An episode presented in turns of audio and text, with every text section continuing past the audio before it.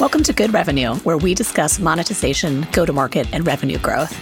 I'm your host, Neetha Bidway. We're here to discuss what we can do to influence more effectively, improve profitability, and sustainably grow revenue while delivering more value to customers over time. Thanks for joining us. Welcome back to Good Revenue.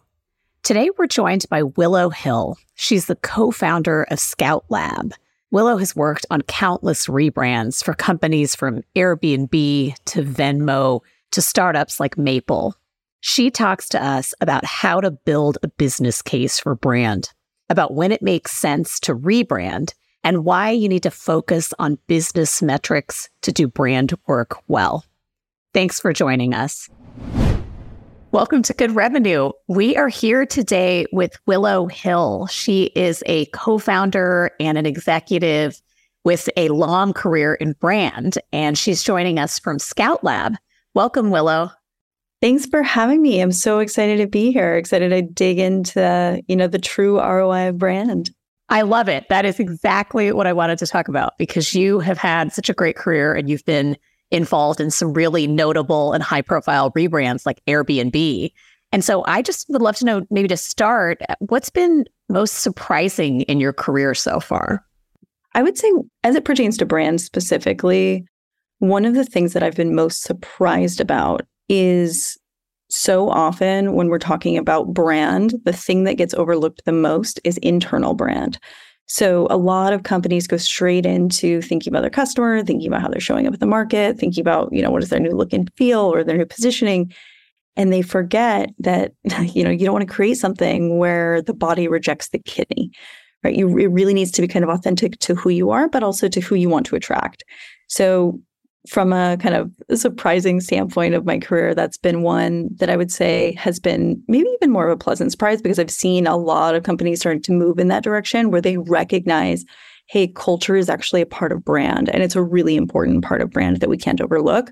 You know, that responsibility for culture doesn't just sit with the VP of people or number of different executives on the HR side, but it also sits with a brand leader to understand how are we connecting our bigger brand vision back to the way that we live, work, play within the organization. And that one's been, like I said, a, a kind of a pleasant surprise, but a surprise nonetheless. It's such an interesting point and a really good jumping off point for the conversation that you alluded to, which is I think a lot of brand projects get a bad rap. And I'm sure you've seen that in your career too. And at the same time, all of the best CEOs and uh, salespeople and executives that I can think of, or just even people I have heard of, will tell you that a strong brand was crucial in their success. It made it easier to sell. People would take meetings with you, like some of these tactical things. So I would love to know just another, you know, big questions only here. How do you recommend that a company get started if they really want to build a brand? And the related question to that is there is a lot of fluff that I think sometimes as brand, you know, aficionados or marketers, like we can get distracted, I think sometimes by shiny objects. So how do you help people think about what they don't need, cutting out the fluff, et cetera?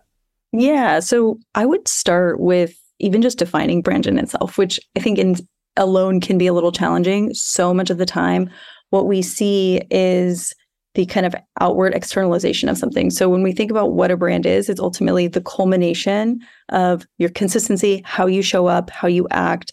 It's not just what your logo looks like or how your color palette shows up on your website, right? And that's I think a big gap in a lot of understanding around what brand is and how it actually operates. So we when we start from this point of our brand is our reputation, our brand is what people say about us when we're not in the room, then we can start to see that investing in that reputation, investing in the way that consumers, the larger community thinks about our brand is ultimately an extremely valuable thing. Uh, with that said, it can also be really challenging, right? To, how do you measure? There's like always big questions around this. One of the reasons I started ScoutLab, the creative agency that I have now, early on was this problem exactly. So often you'll find that executives don't feel like brand is very clear. Like, where does it begin and where does it end? Right? It can be so ephemeral. So much of the time, what I like to recommend is to really put more guardrails around the types of initiatives that are happening underneath the brand umbrella so that you can actually start to break down what are the initiatives driving towards this kind of larger goal how are you going to measure those what does that look like so that it's really almost product productized in a way and then beyond that, making sure that you're building a brand that is a little bit more integrated with the larger organization. So often it just sits in marketing that can be really problematic because what you ultimately end up with is a marketing team, team that's saying one thing that has this definition of what on brand is. And then you have all of these other channels, whether it's customer service or your comms team that doesn't have the same kind of core message at the heart of what they're doing. Um, and I've seen this many times. I've definitely seen it uh, happen within a split between like paid advertising as an example and brand, right? Having those really split out and not living and laddering up to the same kind of ethos can be a problem. So once you start to reframe how you actually approach the entire idea of brand as an organization and understand that it needs to live within each of these kind of different segments of what you do, then you can really start to like dig in and measure. So, what makes for an effective rebrand versus what might sidetrack a project in your view, whether it's internal or it's a client? So, I found that the yeah, from both sides, there needs to be a clear champion. I think ultimately, with any project, especially one that's going to touch so many different parts of the organization, you want to get buy in on a lot of different levels, especially for larger organizations. With that said, where a lot of companies will go wrong is they don't have one major decision maker and steward. And so if that kind of zone of genius isn't sitting with a specific and sometimes it's a kind of cohort maybe it's like a specific group of people but if that decision making process isn't decided on at the outset often it can get a little tough right? Because ultimately there are some decisions that can't be measured. Some of the decisions that you come up against are more intuitive or creative naturally. And so it's important to understand from the beginning in order to be successful who's going to be de- making decisions what are those tiebreakers going to look like kind of getting on the same page about the how we make decisions is really key. And then beyond that what i find to be really important and part of our practice at ScoutLab is we define the customer in advance. That sounds so obvious and most companies already know who their customer are but so often especially when you're going into kind of a rebrand scenario there's a, still a big question mark around product market fit potentially, or you're expanding into a new category. So at the end of the day, you don't want to get into, you know, this question of does Neetha like green and does Willow like yellow? We want to understand, know who does the ultimate, you know, listener of, listener of this podcast and what, what is it that's going to resonate with them and why? And that's the perspective that we want to take if we're going to have something that is ultimately successful. And when I say successful, I mean it's going to resonate with our end customer. So that's interesting. How do you think about uh, branding then versus a rebrand? Because it sounds like you're there's a little bit of a distinction there. I wonder if you could tell us a little bit about that. Yeah, so I think of them as different phases, right? So a rebrand is a clear point in time when a business is at an inflection point. And there's usually a number of different reasons why they would um, jump into a rebrand. One is staying relevant, right? Maybe um, the consumer base is evolving and they need to evolve with that. We see that all the time, specifically companies that, you know, need to be able to connect to the next generation of customer. We see companies that need to be able to differentiate amongst their competitors. That's maybe like the next one or just generally they need to increase their kind of market share, right? And they will really want to put a stake in the ground. So, depending on what their goals are, that will really define what stage they're at and whether or not doing a rebrand is right for them. Often we'll find that companies that have just raised, you know, a certain round of funding, they have product market fit and so they say, okay, we're ready. It's time to actually invest in this body of work because we know that our product isn't going to change tomorrow and we're going to we're ready for this long term investment. Once you're done with that, that's when the branding work begins, right? So once you actually put your new brand out there, um, you very much need to do the body of work behind that to make sure that it gets seen and heard. It's, it's so common that brands will think, oh, I, I rebranded and now, you know, but it didn't work. But in reality, the old adage, if, if you build it, they will come, doesn't apply to marketing. We, we know that, right? So ultimately you create uh, what you're putting into the market and then you do the all of the brand work if you will behind that. So that can be campaigns that can be um, communications plans advertising right? All these are just tools within the marketing tool belt sales right within the, this idea of like how are we going to get our rebrand out into the world? There's two questions i have that are tied to this. One of them is how do you help companies actually build that business case about why they need a rebrand because I, I completely agree with you. The evolution of goals and trying to you know trying to execute against a new strategy makes a ton of sense. But then the related question is how do you think those companies should actually measure the success hopeful success of the rebrand so I guess two part question. One is when do we decide to do it? And the second is how do we know it worked?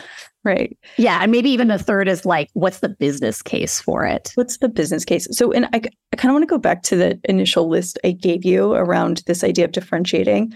Often what we find is in a sea of sameness, how do you stand apart? And for so many companies, if their brand positioning, which is very much a part of a rebrand, right? It's not just about your visual look and feel if you're not clearly differentiated within your category, that's a really good business case because ultimately what you're looking at is how can we increase our market share at the end of the day and how can we resonate more deeply with the consumer set that we're competing for against all of these other said companies. So within that, I feel like if we're thinking just kind of putting our CFO hat on and really looking through that lens, we want to make sure that we're kind of tying that back to okay, ultimately we want to grow in XYZ areas. But in order to do that, we need to be the better decision for our customer to make. But often we're not actually communicating why that is. And so, so often when we're thinking about what is the ultimate reason for a rebrand, it's just that it's that you need to differentiate and you need to tell your story in order for customers to even care. I think it's really important. So, then what are some of the success metrics that you would recommend to a client or to companies? So with something like a rebrand, there rebrands are, are more long term. I'd say that's the first thing, and one of the pieces that I think can be more challenging. There's always things around sentiment lift. So once you've rebranded, you are able to do kind of more heavy research projects around whether or not what you put out into market is resonating specifically if you have a community that already exists. That's a really great one right? So does our new brand identity and the way that we're showing up now really resonate with you? That's research you can do.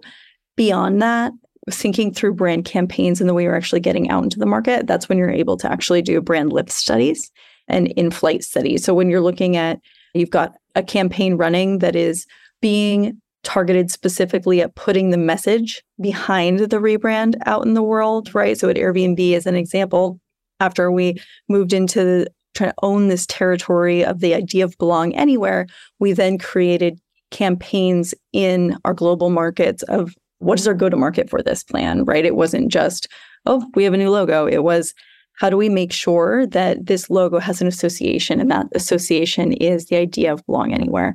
Um, and so campaigns that come along with that are also measured through things like brand lift studies, which can give us an idea of whether or not the concept is resonating, the creative is resonating, and if it's ultimately doing what it's supposed to do, which is enhancing that brand loyalty that we know and love.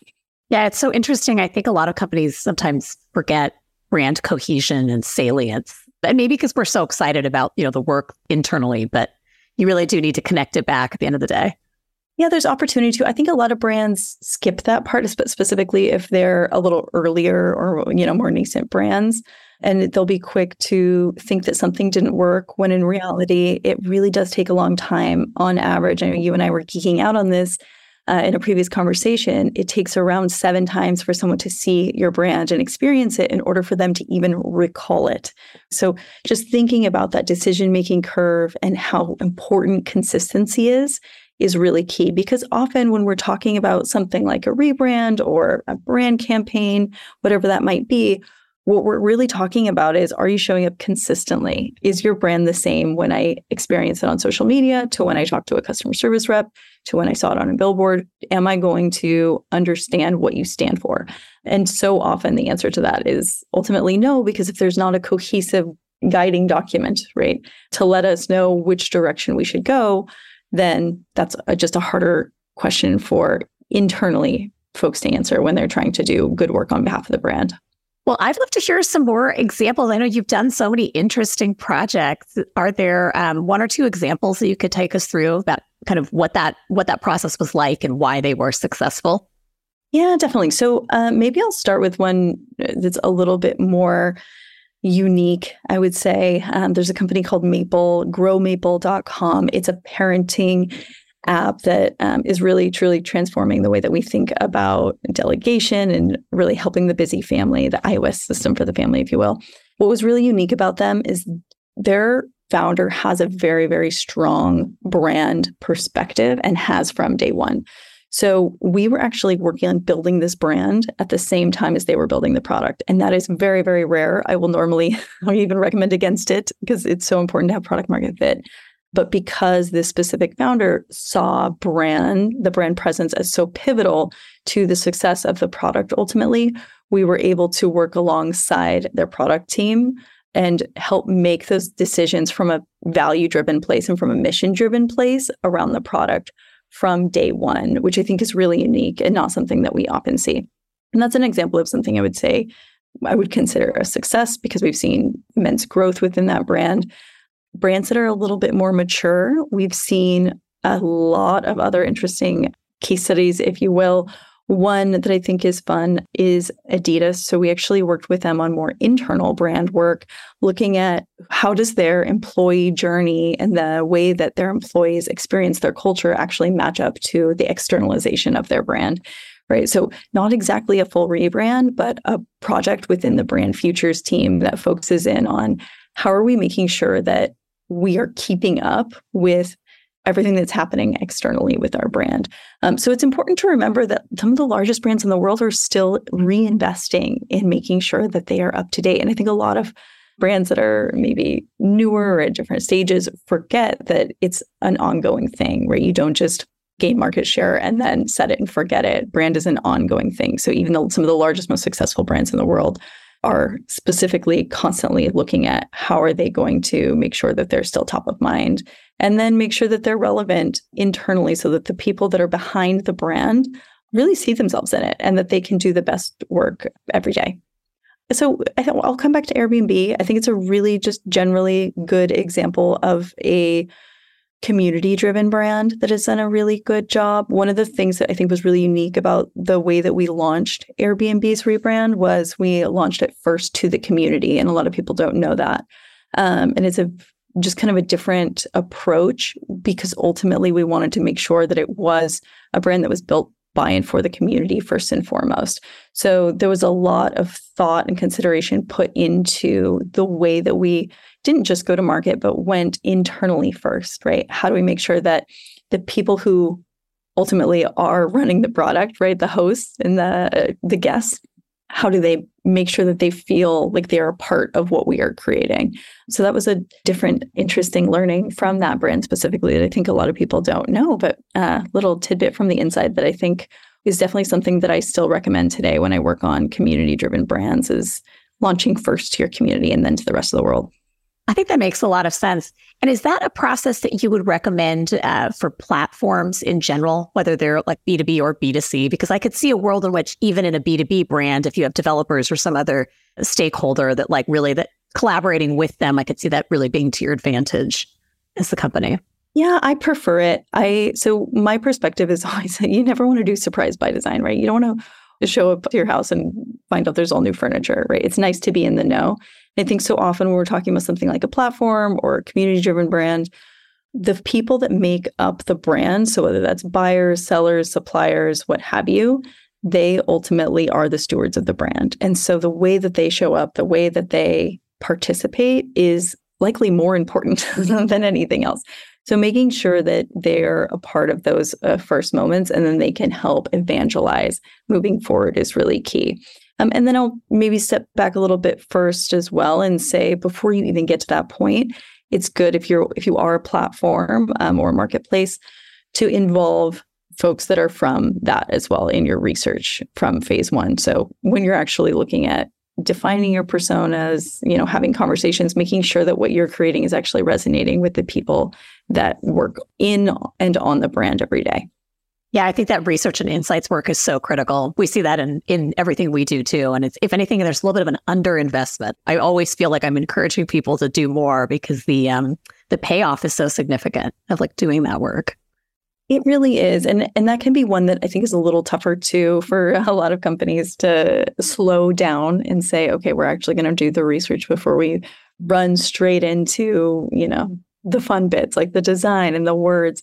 But ultimately, if you don't take the time to know who you're speaking to, then you'll never know if the words you're speaking are, are even resonating or if they're correct, right? We have to really hone in on who we're for before we start to go create for them. Yeah, I think that cornerstone concept of value, it comes up all the time. But like you really need to know what's important to your audience, whether it's a stakeholder, a buyer, decision maker, whoever. Absolutely. And this is what organizations like yours are so good at, right? It's narrowing in on what does that value look like? And when you're thinking through the brand lens, any type of brand that's done really well that kind of has that cohesive document can assist in that process, right? It's a tool in the tool belt to say, okay, what does value look like to our customers? And how can we make sure that we're communicating in a way that actually is differentiated from everything else that they're seeing? I love that. Maybe like a related question too is when you're doing brand work, well, how does your thinking change if it is a um, late stage scaling company or maybe even you know pre IPO, post IPO, like just the formative stages versus a more established company? Because both obviously are going through rebrands for different reasons. Do you approach those kinds of projects in different ways? Absolutely, because larger companies will likely also have a lot more stakeholders. And so, sure. by virtue, the process will be a little different. I would say that generally understanding the goals of why we're rebranding in the first place is key, as well as having clear alignment around the brief. So, the brief, just quickly, is the portion of the process where we come together and say, what is our intention? Why are we doing this? What is it that we need to either expand into or move away from? Often, with a larger, more established company, they're moving into a new category or they're expanding into, um, like I said, maybe a new consumer set, maybe some of their core customer set has aged out and they're looking at new, like, how do we speak to a new generation? We see that happen a lot. And in those cases, it's really important to be delicate about the culture that already exists and making sure that you're really thinking through how do you create something that will actually adapt to the internal culture that already exists. So that's really important. Um, you don't want to kind of push too far away against what already exists because then it might not actually take, which I think is really key. When it's a younger company and it's something that's maybe a bit newer, um, there's a little bit more appetite for risk, I usually find, but there's also a little bit more possibility thinking around the flexibility or the space to be able to move into something new when they're not quite so set in their ways. So they haven't had the same values set for, you know, 50 years, then it's a little easier to come into a room and kind of adapt into what the next phase of values is going to look like than if it's something that's uh, more legacy. We didn't talk about this one in advance, but I'm thinking about it as you're speaking. And that is if you've got an established company that wants to take more risk, how do you help them think through it? And one of the examples, I don't know that this, I don't think this is someone you necessarily worked with, but I was always really impressed by T Mobile because I felt like they went from like staid telecom to like, you know, fun, engaging wireless company, which is not normally how you think of your telecoms. You know, I, so I thought they did a very good job just as a, you know, consumer looking at that. Um, but if somebody, if you've got an established brand that is willing to take the risk, I assume you'd be up for that challenge. Like, how might you think about that? Yeah, so an established brand that's up for the challenge, I would say it's it's important to have that internal vision and leadership that is championing the way because so often I think rebrands can get side railed like we discussed. Right. If there's not alignment as to why is this happening and what is the decision making process going to look like. So that's really key. The other is that sometimes shifting the brand perception doesn't actually require a full rebrand. Sometimes that can be done within the existing brand by shifting some of the positioning, some of the pillars, and then the way that you show up in market. So, a good example of this, uh, we worked with Venmo to really look at how do we refresh their social presence? So, how do we make sure that their social presence is actually reflecting one kind of the, their next generation of consumer how are they speaking to gen z but also how are they meeting the kind of updated vision for their brand. And i think that's another thing to consider right? Is is it actually a full rebrand that you need or is it is it a campaign that shifts the perception of what you already have? Because that's also i think a great option that brands sometimes overlook. I think that's a really great point.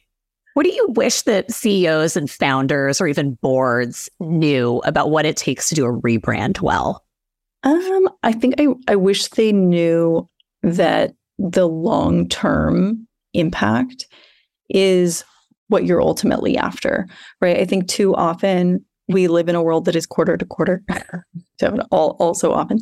Um, preaching so we, to the choir here. Yeah, I could not agree more. You, you are the choir. Exactly. But ultimately, if you want, you know, that $100 billion market cap, then it's a long-term game and it is something that does require investment, but that it ultimately ultimately does pay off. And there are tools that you can actually measure with. Who knew? Um, and so many people forget that those tools are at their disposal within kind of starting to understand what is the, their kind of brand resonance in the market. What is that affinity and association? All of that are is completely possible to measure and often overlooked. But ultimately, your brand is going to show up for you when things are the hardest. So often, brand almost seems like an, it's invisible when it's going well, but when things get really tough, that's when I think the strength of your community and how much they actually resonate with your brand will come into play. It's such a good point. This has been really wonderful. Just one last question. What do you think that high performance brands do differently from kind of the run of the mill brand? Oh, I've got, am I allowed to have three answers? you can have as many answers as you like. We will take all your wisdom. So, first, consistency right? So when we talk about what's the point of the rebrand, why does someone do it? It's so that you can have a single source of truth in making sure that your brand is consistent across the board. So coming back to that stat, every time someone sees and experiences your brand, it needs to be consistent. Um, so without that, it's really tough. And ultimately, I don't believe you can build a strong brand without it. So that's, I would say, just number one. The second one is to prioritize the customer experience and the customer at the end of the day. And a strong brand does that and takes that into consideration with every action, right? That's played out through values, that's played out through brand personality, that's the way that we speak to our communities or listen to our communities, right? All of that is very much a part of brand. And then finally, I think really strong brands do internal brand really well. So they're actually thinking about their employees as constituents of the brand, of the people who are going to ultimately steward it long term. And they're treating them in the same way that they would their customers um, to make sure that that is also a really well running engine of folks that can be advocates for the brand in the long term. This is so great. Thank you so much for joining us and giving us so much of your time. Yeah, this was so fun. Thank you for having me. Thanks for joining us here at Good Revenue. If you liked what you heard, please leave us a review, follow the show, or share it with a friend. We're a news show, so it really helps other listeners find us. And if you have feedback, comments, or suggestions for episodes or guests, please reach out to us. You can find our information in the show notes. This show was produced with the help of RPS Audio, experts in sound and podcast production.